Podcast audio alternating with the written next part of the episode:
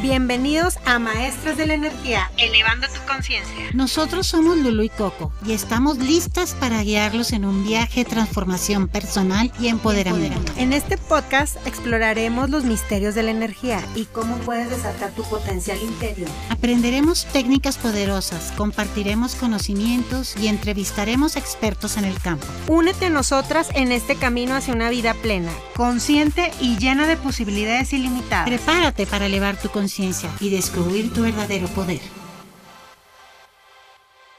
Hola, nosotros somos maestras de energía y el día de hoy les traemos el podcast de entidades y demonios número 2. Es la continuación del podcast anterior. Este tema es algo como que no hay mucho conocimiento o no hay mucha aceptación, pero realmente estas este tipo de entidades son entidades que inconscientemente las hemos contratado en alguna situación de estrés o de post-trauma donde sufrimos o vivimos algo mm, que no se puede controlar o algo fuera del control. Y esas entidades siempre están ahí acechando eh, por la situación de dolor o sufrimiento que se está viviendo. Y hay seres de bajo astral o entidades o demonios de confrontación, de, de suicidio, de, cáncer. más del, más bien todo el porcentaje de las personas que se suicidan es porque traen entidades y demonios pegadas y esa energía que está ahí les dice, ya la vida no sirve, suicídate. Ya este no vale la pena. Entonces, también las entidades se te pegan cuando estás en un estado de vibración muy bajo. Se pueden añadir al cuerpo o se pueden pegar en el campo áurico, o sea, en el entorno. También cuando las personas andan como malhumoradas, este, eh, en las entidades de bajo astral de alcohol y drogadicción, eh, imagínense cuántos seres no han muerto en inconsciencia por el alcohol o por las drogas y esas entidades no encuentran su estado de conciencia más óptimo y se quedan atorados en esta realidad.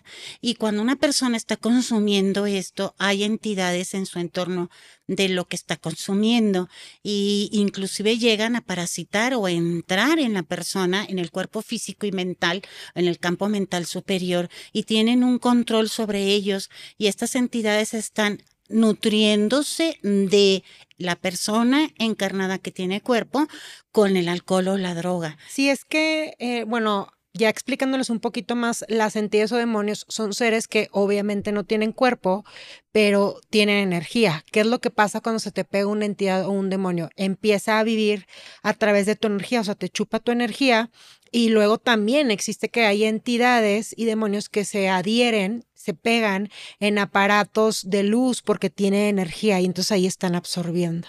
Y este tipo de entidades o energías también se saben disfrazar Ah, son muy inteligentes y probablemente tú crees que te está cuidando, protegiendo tu papá y resulta fallecido o tu mamá o X persona del árbol genealógico y no es más que un demonio que se hace llamar papá o tío o hijo. Entonces es muy importante tener la facilitación de una persona especializada para ayudarte a liberar este tipo de seres de bajo astral, porque son infinitos de acuerdo a las situaciones del dolor o el sufrimiento vivido.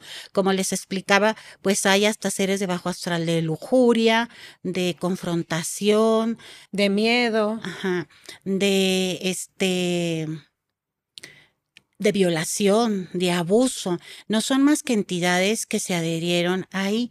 Yo tuve una experiencia con una persona que había sufrido mucho y haciéndole la facilitación tuvo percibí que traía a su abuelo y ese abuelo eh, había tenido una jerarquía dentro de la iglesia católica y yo no maté con la entidad del abuelo adherido a esta paciente, sino un demonio de lujuria que tentó a ese ancestro que tenía esa jerarquía y, y era de, de lujuria.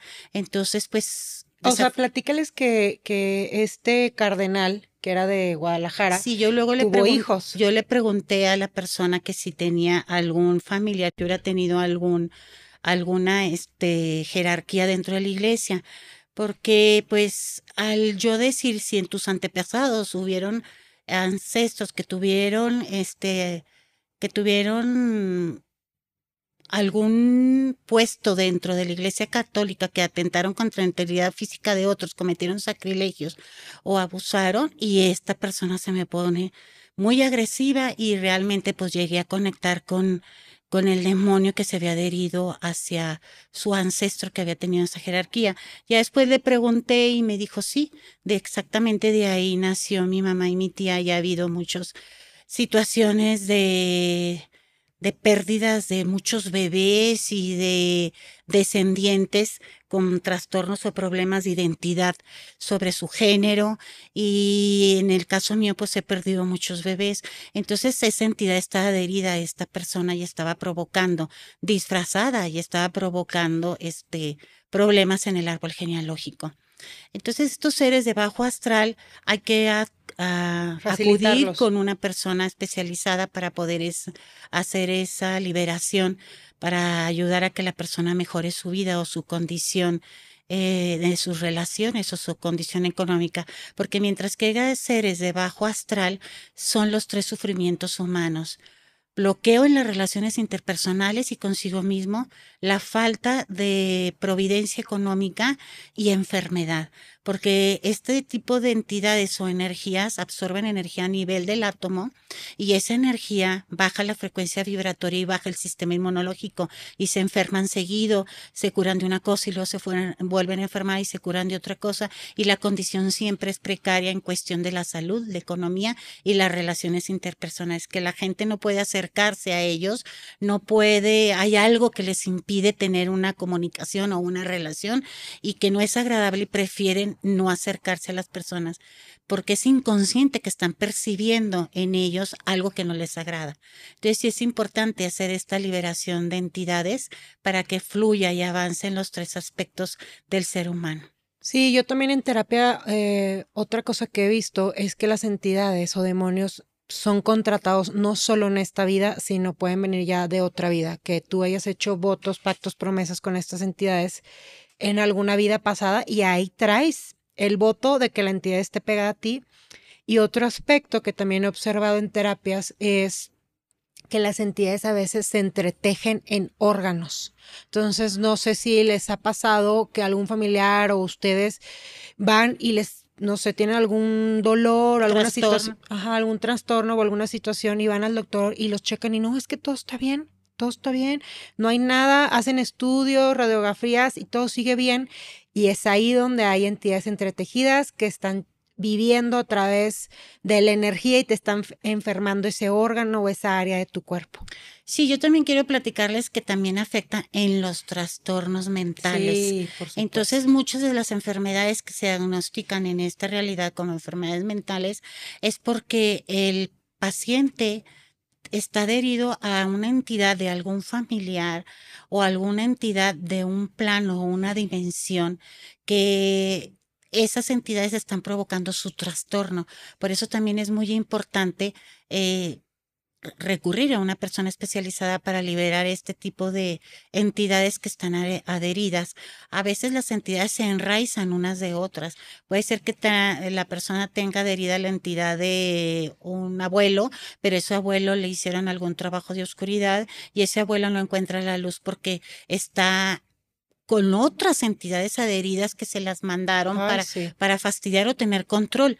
Entonces después hablaremos de un tema específico en otra clase sobre maldiciones, hechizos y conjuros que próximamente vamos a exponerles más amplio de ese tema. Entonces sí es muy importante. Y vamos a dar, ay, perdón que te interrumpa mamá. Sí. Vamos a dar próximamente en octubre, si mal no recuerdo, el 21, eh, este curso sobre liberación de hechizos, conjuros, maldiciones, y votos, promesas y entidades. No saben lo potente que está. Eh, bueno, nos dedicamos a dar estas terapias y todo lo que sale, no sale una entidad o un demonio, salen muchísimas, muchas veces heredados de linaje o, o votos tú hechos en el pasado con estas entidades.